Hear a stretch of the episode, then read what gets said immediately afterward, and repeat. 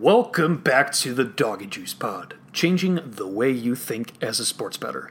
This is episode number 87, Friday, July 31st, 2020, and ladies and gentlemen, Illinois politics, to put it bluntly, fucking suck. Since last week's episode, the worst case scenario has manifested itself for us bettors here in the land of Lincoln. Last weekend, Governor J.B. Pritzker shockingly didn't extend the executive order lifting the in-person registration requirement for mobile sports betting, thus going back to requiring citizens here in the great state of Illinois to once again have to travel in person to a casino in order to register for mobile wagering. But the timing of all this is peculiar at best, and I'm not even close to being alone and feeling extremely pissed off and up in arms about all of it. So in this episode of the Doggy Juice Pod, I am going to explain why we can't have nice things here in Illinois, and then I'm going to dive into some actual sports betting talk as we had the triumphant return of the NBA last night and with the NHL set to restart tomorrow. We're going to flip the calendar from July to August soon, tonight, and we have a potentially very special period of sports ahead of us despite unprecedented uncertainty regarding COVID. And I also have some betting angles for you in hoops and an actionable baseball edge in the live betting markets that sharps don't want me to share out loud that can hopefully help you make some coin over the next few weeks. So let's dive right in. So as you know from previous episodes, the provision in last year's Illinois sports wagering bill that requires people to register in person in order to access mobile sports wagering is one of the worst aspects of the Illinois legislation. It is proven in states that don't have this restriction that sports betting takes off when you don't require people to go register in person, and roughly 80 to 90% of handle comes from mobile wagering in those states. But now we're in a global pandemic, and due to COVID keeping casinos shut down, in early June, Governor Pritzker issued his executive order lifting that very restriction on having to register in person.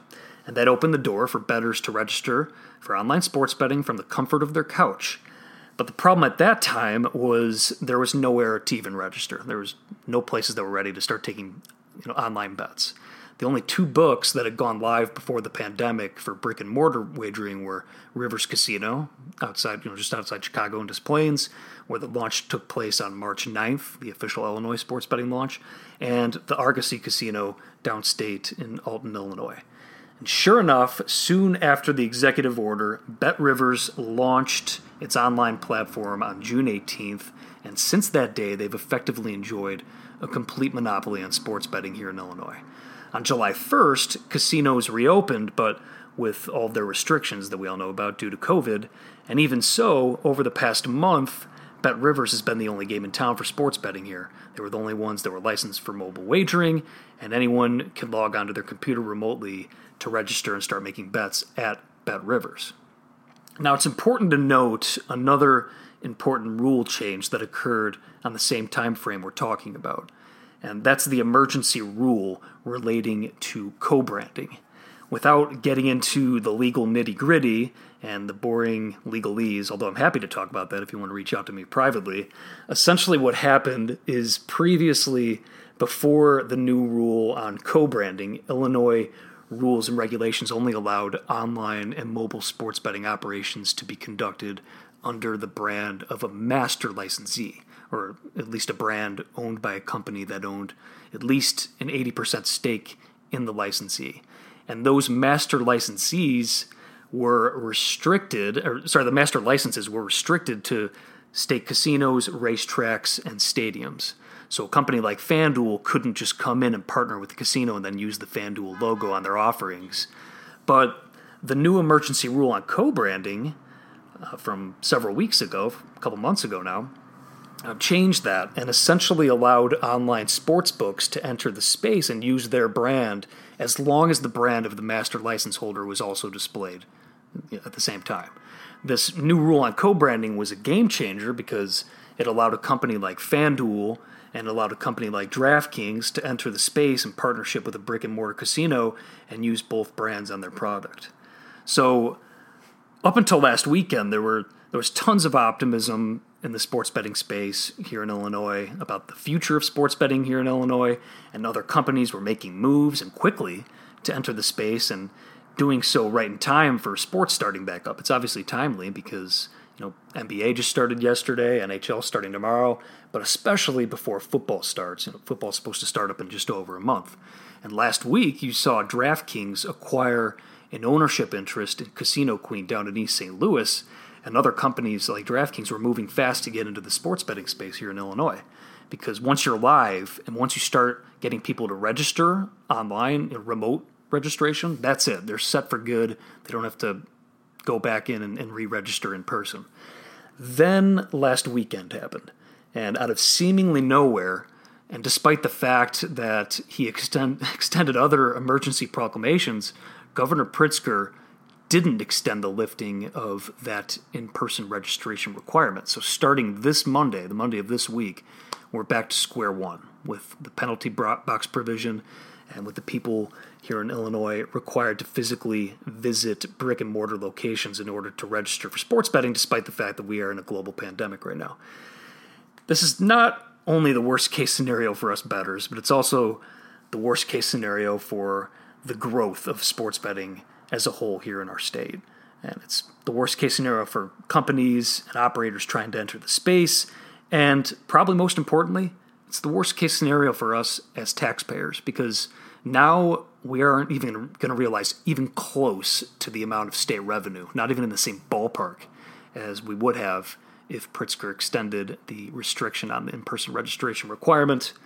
The timing of all of this, though, is what's most baffling to me. And when you view it from a bird's-eye view, the initial Pritzker executive order lifting that in-person registration requirement was timed absolutely perfectly for BetRivers from the start. It allowed them to quickly become a monopoly for sports betting here because they were the only ones licensed, and then the in-person requirement being lifted allowed them to swallow up everyone looking to legally bet on sports here in Illinois.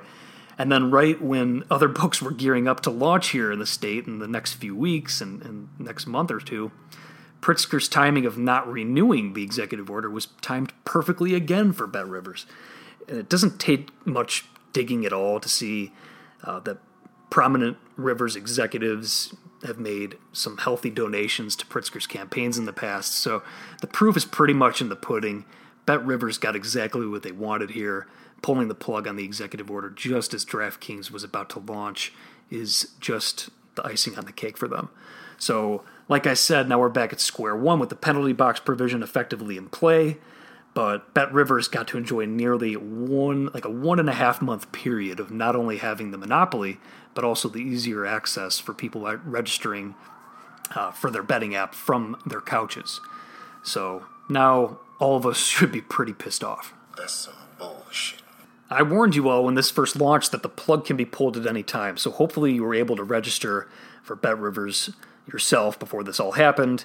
In last week's episode, I joked that pretty much the last thing people up here in Chicago want to do is travel down to East St. Louis in order to register for sports betting at DraftKings, which is the equivalent of driving from Chicago to Cincinnati.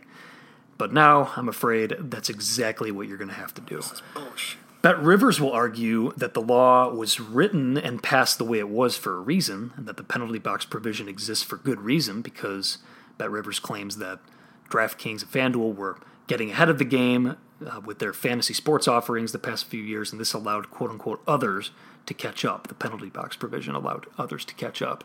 And BetRivers will argue that was the intent of the law all along, which, I mean, is a pretty strong argument because the law was written and passed with that 1.5 in-person registration requirement before any online-only licenses can be granted. But that doesn't change the fact that the provision in the Illinois sports betting law fucking sucks. It sucks for all of us bettors, and it's going to be the reason why Illinois lags behind other states in the months and even next year, 1.5 years to come. But we're also still in a pandemic and people to casinos in the age of COVID. There are restrictions in casinos for a reason, but going in to physically register is the only way now for new bettors to get in the game. If I'm DraftKings and FanDuel and the other online operators who were about to enter the Illinois space before this all happened last weekend, I would argue that the recent Illinois Supreme Court decision on fantasy sports effectively allows fantasy sports here in Illinois, so the 2015 legal opinion by Attorney General Madigan was merely just that, just an opinion.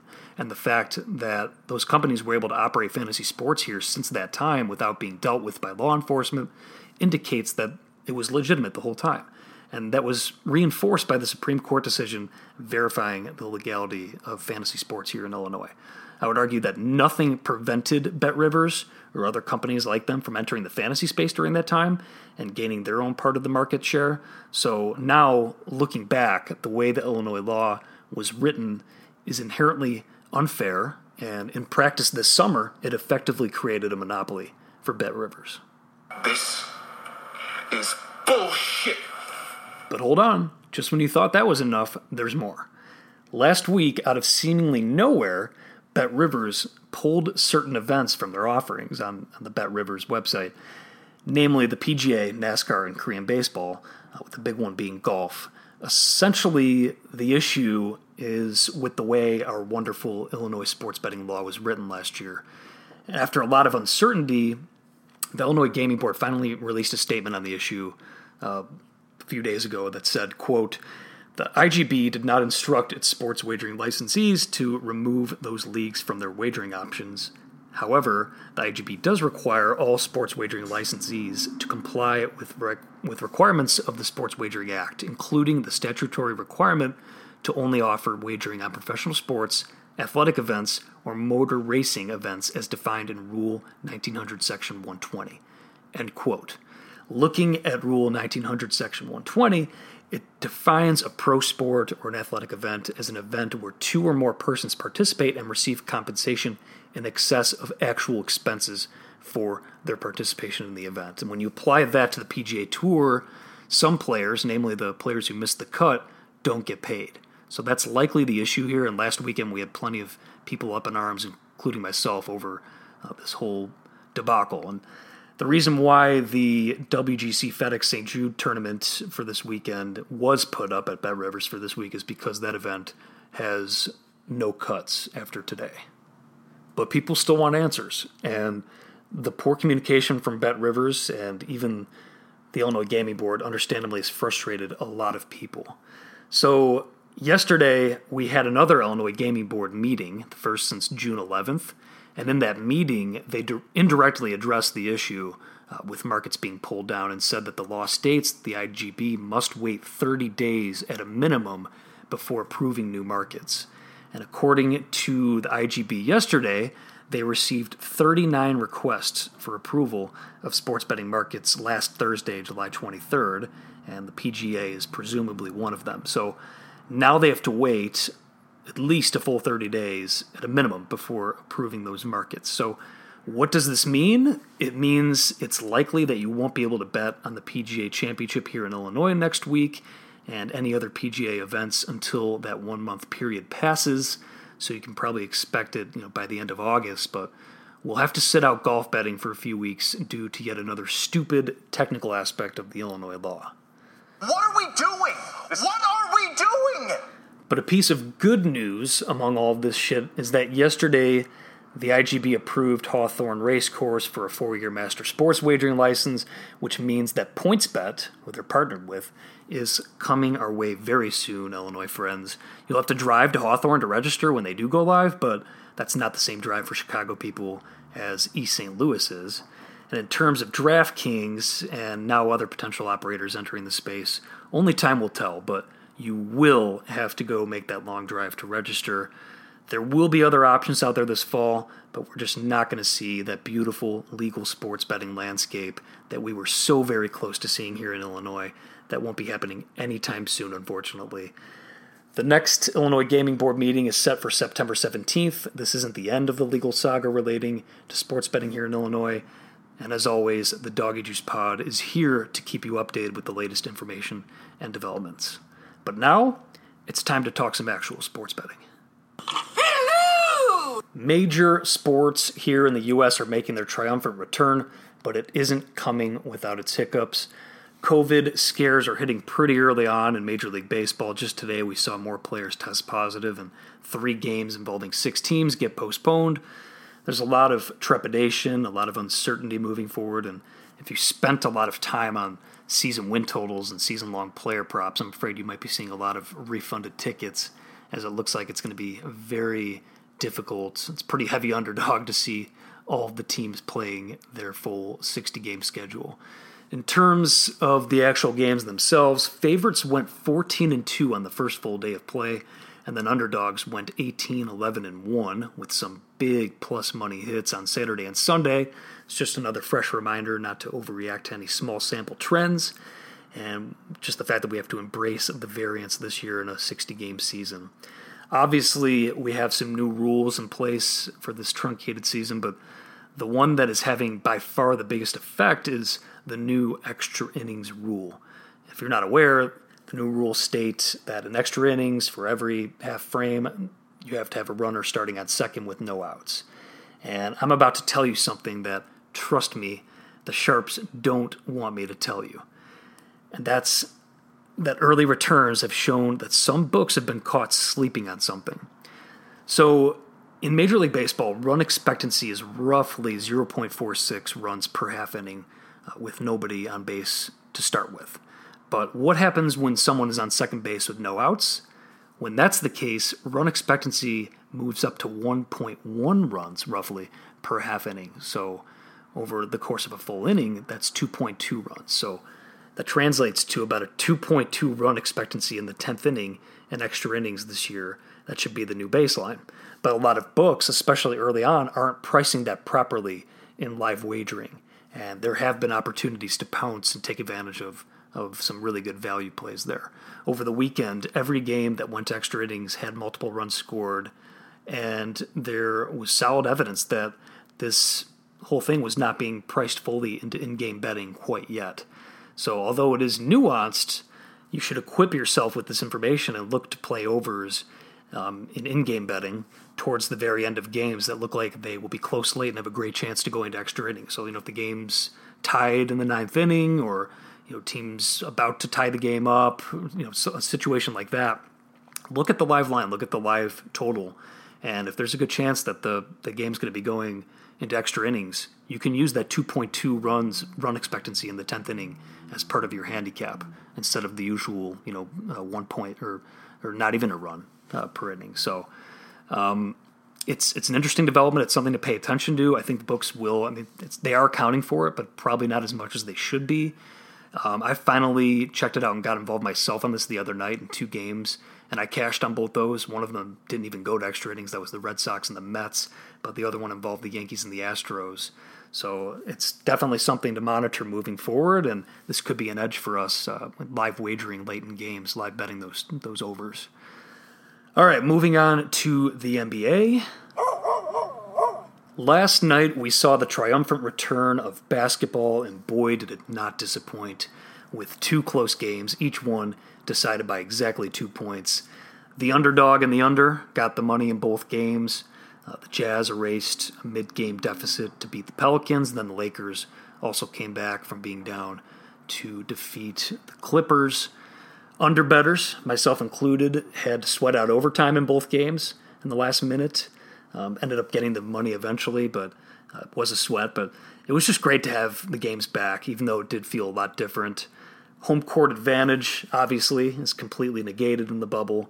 And most teams have literally nothing to play for early on besides jockeying for a favorable schedule of playoff opponents, which can be different for any team based on their own perceptions regarding who they think they match up best against. But there are teams with a lot to play for. So as a handicapper, make sure you are clearly aware of the potential motivations for these teams in the bubble, and as teams get eliminated and the bubble gets smaller. Before yesterday's games, we saw a huge move on the over in both contests. The Pelicans-Jazz game had been sitting at 221 on the total, and that moved up to 224.5, but saw a huge move yesterday by tip-off. It had jumped to as high as 229 at some spots. It was a consensus 228.5 in the market, but close to 229 at some spots. The second game was similar, settling out at around 220 after sitting at 216 earlier in the week. Both games went under rather easily, besides the overtime sweat at the end. My hypothesis over the past few weeks is that early on in the first few official games, we'd see players having a tougher time with They're more difficult finishing shots, like those floaters in traffic or finishing moves in the paint with a lot of players around you, getting fouled and finishing for those M1s. I think it's foreseeable also to see some rust with the defense kicking up a few notches now that the games count. So my theory is that we maybe see some more unders early on due to this and also just due to general rust. Players are more out of shape than they would be in midseason form.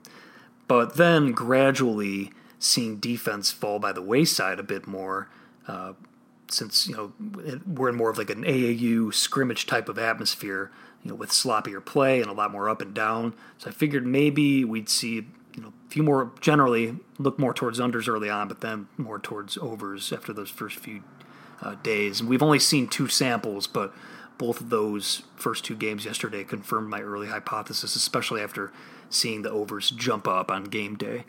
After watching the games last night, another thing to consider is the notion that referees may be more likely to let the players play and swallow their whistle with the scrimmage type of atmosphere that we're seeing and the lack of fan energy, the lack of pressure from the presence of fans being there. There might be something to that, and I will be watching closely over the next few days for clues to that. In terms of futures odds, we have the three big boys, as I've noted on previous podcasts, that their odds to win it all haven't really changed much at all since before the pandemic. For value, the Celtics, I gave out a few podcasts ago, could get them at 20-1 to win the whole thing. I thought that was pretty good value. But the Sixers, also, if you're looking to play like a series-by-series type of thing, the Sixers could have some market value as well, as we actually enter the games that really count in the playoffs. In terms of notable line moves for the games taking place today and tomorrow, the Magic opened 1.5-point favorites against the Nets. They're now 7.5-point favorites. The Suns went from 3.5-point favorites to 7 versus the Wizards. Do the Wizards really even want to be there? And the 76ers went from 3.5-point favorites to 6-point favorites versus the Pacers for their game tomorrow. The Pacers have some major injury issues, so that's the reason for that one. From my perspective early on, the first few days of this, I think live betting is especially important. It already is in the NBA to begin with, just a game of runs, and you can really find some good edges live betting the NBA, but I think it's especially important for these first few days, so I'm not taking as many pre-flop positions.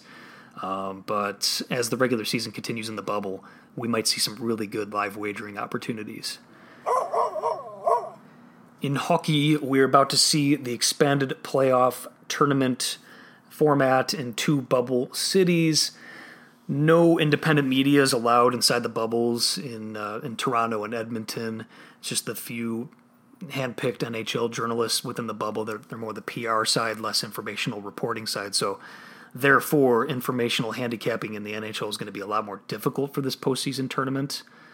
A best-of-5 qualification round starts the playoffs tomorrow. The home teams are still going to have some advantages, like the last change advantage, and that's still built into the number. So therefore, your typical home advantage won't disappear totally. I know VSiN's hockey expert Andy McNeil, he still makes it a 1.5% home edge in his numbers for home teams heading into this special tournament. And he actually likes the Blackhawks over the Oilers in the qualifying round. The Blackhawks, I guess, score more goals at a higher rate at even strength than the Oilers do, and they should have a goaltending edge too. And you could find the Blackhawks at around plus 140-ish in their qualifying round series. So it could be a way to look for all you Chicago homers, you hockey homers. But that's going to be interesting to watch. Just having NHL back will be exciting, and I don't doubt that there's going to be edges out there for NHL. I just don't make numbers myself in the NHL or really handicap the NHL much. But I will be looking out for the right information to hopefully get ahead of some line moves, and there will be opportunities. I do not doubt it. All right, that's going to do it for this episode of the Doggy Juice Pod. I know I said last week that I'll be giving out my NFL buy and sell teams this week for this season, but then we had this Illinois news happen and the return of NBA and NHL, so I decided to couch that for next week. I've already given out a few of those, though. Hello, Cleveland Browns turnaround season. And I will have even more to give out next week as I continue to do my NFL preseason prep work. I'll also be breaking down the Champions League return, which is set for the weekend after this one. As usual, follow me on Twitter and Instagram at Doggy Juice. Be sure to check out Bet Chicago and Bet Indiana News for sports betting info and analysis. I'll be back soon with more. Talk to you all next week. Doggy Juice out.